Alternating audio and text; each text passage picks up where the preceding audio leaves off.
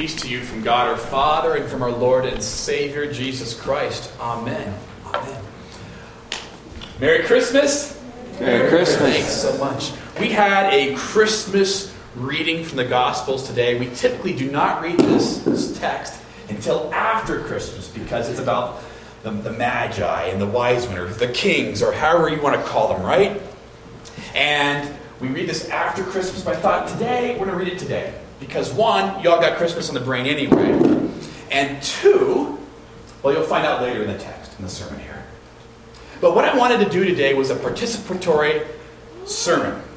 Participatory. Did I say it correctly? Participatory. Participatory sermon. If you have your cell phone with you, pull it on out. This is the you will not hear me say this very often. Pull out your cell phone. All right. Doesn't matter what type of cell phone you have, any type will work. If you got one, pull it on out here.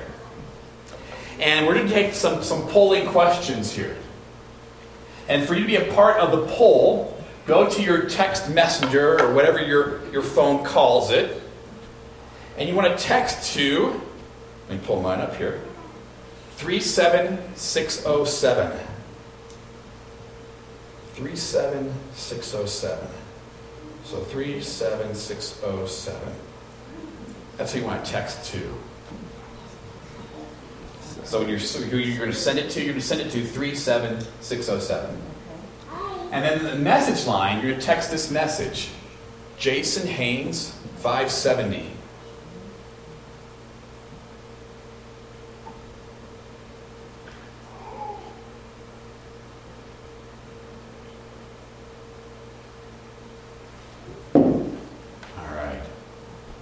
Send the message to 37607. And the message you're going to send is Jason Haynes 570. And once you've done that, you should get a text back that says, You've joined Jason Haynes' session. If you got that, you're on, you're good, you're golden. Did you get that message back? Did you get it back? Yeah. Sweet, it's working. It's awesome. Very, very cool. All right. So during Christmas, we, we all know the Christmas story, but do you really? Do you really? So I'm going to ask you some questions. So here's the first question. And it should show up there. There it goes. All right, there it goes. The question is this The people from the east who visited Jesus were A, wise men. So if you think it's A, you type A in the text message there, you send and send it. If you think it's B, Magi, you type B and the, to send and you send that. Or if you think it's C, you type in C. The people from the east who visited Jesus were C kings. Or if you think it's D, lost. People from the east who visited Jesus were lost. Hit D and send that. Awesome. What we got going here? Oh, Wiseman's making a jump up here. Magi's getting a clear lead. King's making a move forward here. Lost is still at 7%. Wiseman jumping up a little bit more here. Fantastic. This is good. Lost holding last. King's at 10%. Wiseman, oh, Wiseman's jumping up a little bit here. Magi holding firm at 57%. Fantastic, fantastic. If you put Magi, you are correct. Woo! All right. So some of you are going, wait a minute, what about this song? You know, we three kings of Orient, all right? We don't know if they were kings or not. They probably weren't kings. In fact, the tradition of them being kings does not arise until the 8th century. 8th century. The tradition of them being wise men is uh, a little bit older. It's from the 6th century that they were wise men. But all we really know about them is that they were called magi. And you see the term magi two times in the Bible. Once here in Luke, you know, chapter 2, and another time in the book of Daniel is the term magi. A magi was a scholar. A scholar. Often, uh, these scholars would study various things It seems like these guys studied the stars and the planets as best they could. They were early astronomers.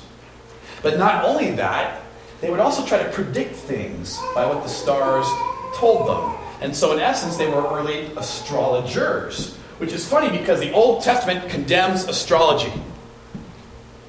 Hold on to that thought. It's going to come up later here. Luke chapter 2 or Matthew chapter 2? Matthew chapter 2. I got my Gospels mixed up here, but it's Christmas. I'm allowed to do that. so they followed a star, is what the text Good tells one, us. And there's some debate as to what that star actually was. Uh, some people believe it was a supernatural occurrence in the sky. There was a certain star that wasn't there before. They're like, this means something, let's go to Judea. Other scholars believe what happened in 7 and 6 BC is that the planet Jupiter, which was called the king's planet, and the planet Saturn, which was considered the star of the Messiah, those two planets aligned, got super close to each other three times in 7 and 6 BC. And so some believe that these magi in the east saw this and went, well, if there's a king's planet and the star of the Messiah are close together, that must mean a king is going to be born in Judea. Let's go there. Those are the two theories. What we do know from the text and from the eyewitness writings here in Matthew chapter 2, thank you, Nate, is that they arrive in Jerusalem and a second star leads them right to the place where Jesus is at. So, yes, they were magi. Magi. All right, second question here. There were blank magi. There were two magi. I think there were two. Text A. If you think there were three magi, text B. If you think there were four magi, text C. If you think there were a bazillion magi, text D. And if you think no one, they, no one really knows how many magi, text E.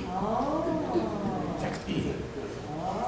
All right, so three is in the lead here. E is making a comeback.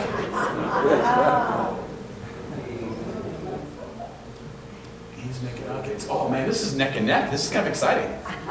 It's like watching the hot dog race at the at the ball game, you know. Bazillion. Thank you for Bazillion. I'm guessing this crew right over here. There's a little bit of right over there. Looking at you, Mike. Did you do it? Mike, was it you? Oh, wasn't you? Okay. I was, you had the grin like I was right. All right. Pretty good. Pretty good. All right. The correct answer is nobody knows. Oh. There are three gifts, right? They give gold, frankincense, and myrrh, and for that reason, most people have guessed there were three magi. But the truth is, the text never tells us. All it tells us is there was more than one. That's all we know. There might have been two, might have been three, might have been ten. We really have no idea. What they give are gold, frankincense, and myrrh. In other words, they gave cash, body spray, and a down payment for a funeral plot. Kind of is what they gave, right? Frankincense was uh, a perfume uh, that you would use for very special occasions. Myrrh was uh, also a type of perfume, but also you would use for, for burial purposes. They were gifts for a king. They were very, very expensive. I'm sure at the time Mary had wished they had brought, you know, diapers, a casserole dish, and, and gold, because you can always use gold, right? But they give gifts for a king. They don't quite know what's going on or exactly who Jesus is, but they know this much. He's worthy of honor. He's worthy of their best. So maybe each one of them gave something gold, frankincense, and myrrh. There could have been three. We don't know.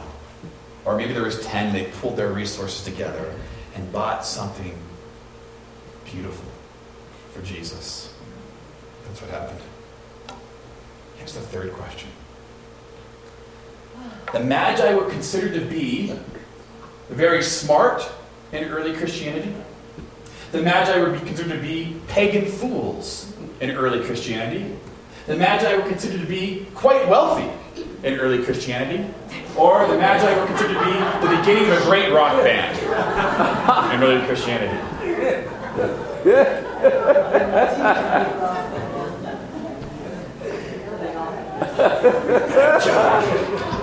Stonehenge, right? All right. Oh, this is kind of mixed here. Very smart in the lead. Became a rock band is second. Pagan Fools is making a run. Quite Wealthy's lagging behind there.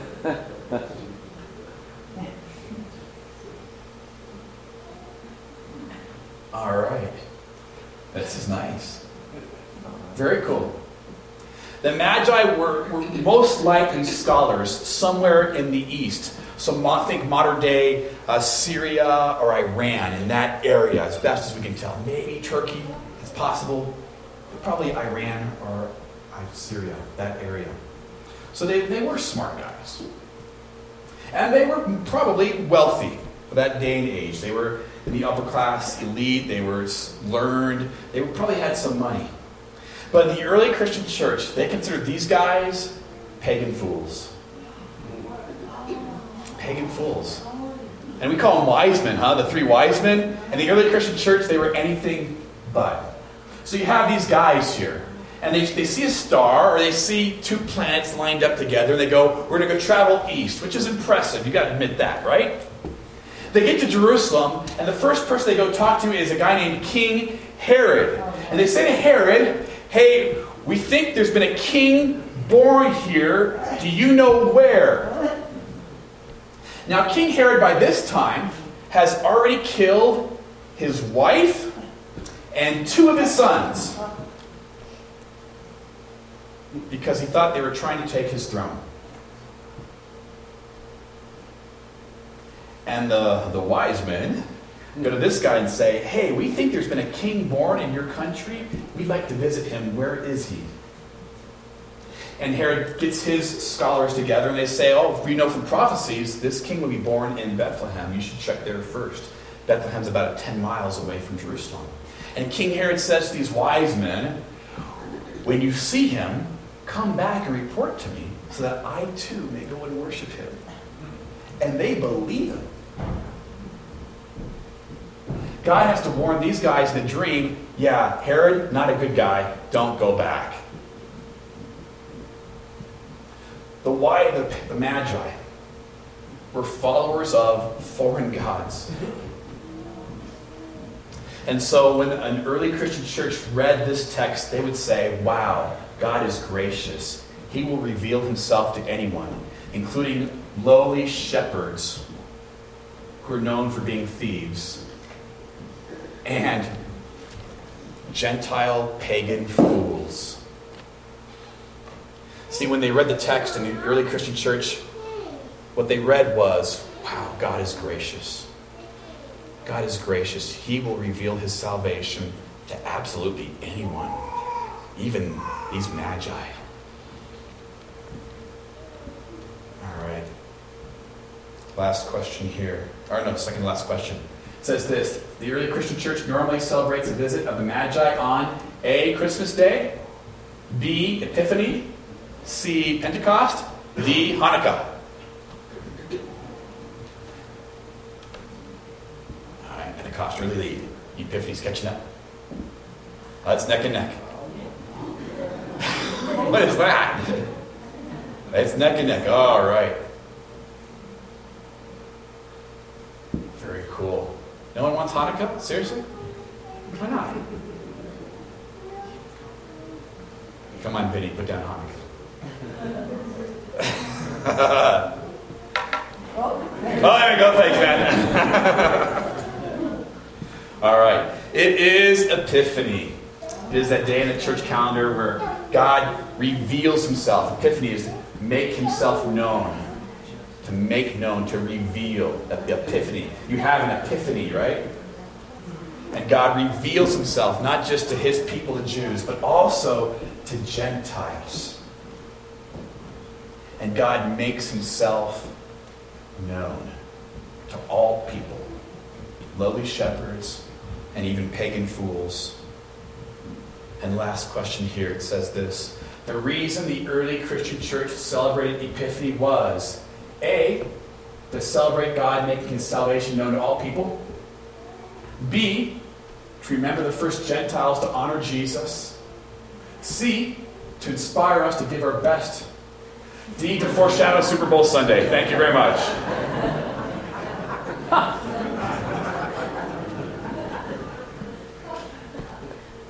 Which ones do you think?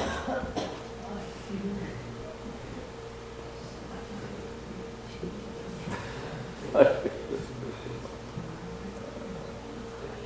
oh, Super Bowl's strong. Okay, there it goes. It's dropping back. Very cool. Excellent. Excellent. It's A. But B and C are, are also very, very good. Because certainly we celebrate Epiphany to remember these guys. They may have been pagan fools, but they were pagan fools who traveled a long way. And you got to honor that, right? They said, you know what, there's a star here. We're not sure what exactly it means. We're going to go and find out because they were God's seekers. And so we honor that. That's a good thing. We, but especially we celebrate God making his salvation known to all people. We praise God for that. But also remember this that those magi, they gave their best. They gave their best. They said, you know what, Jesus is just such a great gift. We're going to honor Jesus with our gifts. And so as you leave today, I want to invite you to take some time, maybe just 15 minutes, to say, you know what, Lord, we're going to give you something this Christmas Eve. If you want to help organize those senior baskets, awesome. If you want to help deliver those senior baskets, see Bev. She's got some names and addresses for you. If you want to uh, just help out with the, the, pre- the presents are all good. Joanne's got them there. She's got a good system down. We're good there. If you want to help set up for Christmas Eve, and on Christmas Eve, we're going to make this place huge and just welcome people.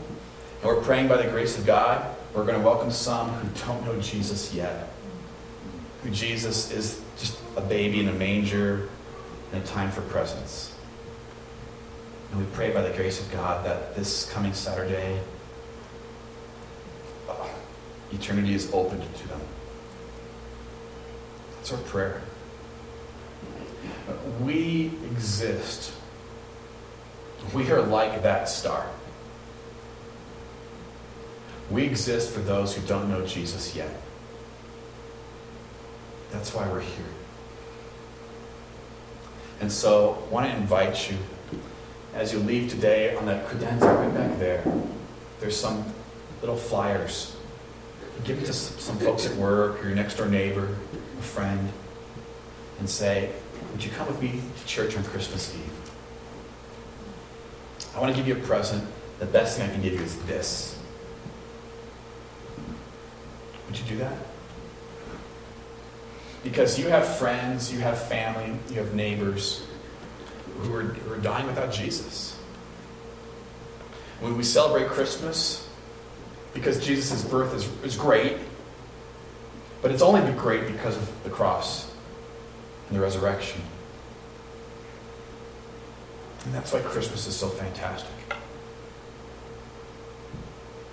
We exist for those who don't know Jesus Christ yet. And so now that you know a, little bit more about those pagan fools who traveled hundreds of miles to see Jesus, I would like you to be a star this week, shining your light for those who don't know Him yet. Amen? Amen. May the peace of God, which passes all understanding, may guard your heart and your mind in Christ Jesus forever. Amen. Amen. We're going to stand. We're going to sing our closing song. Let's spend some time in prayer. I'll be back there uh, leading people in prayer. I think Stacy's going to help me out too.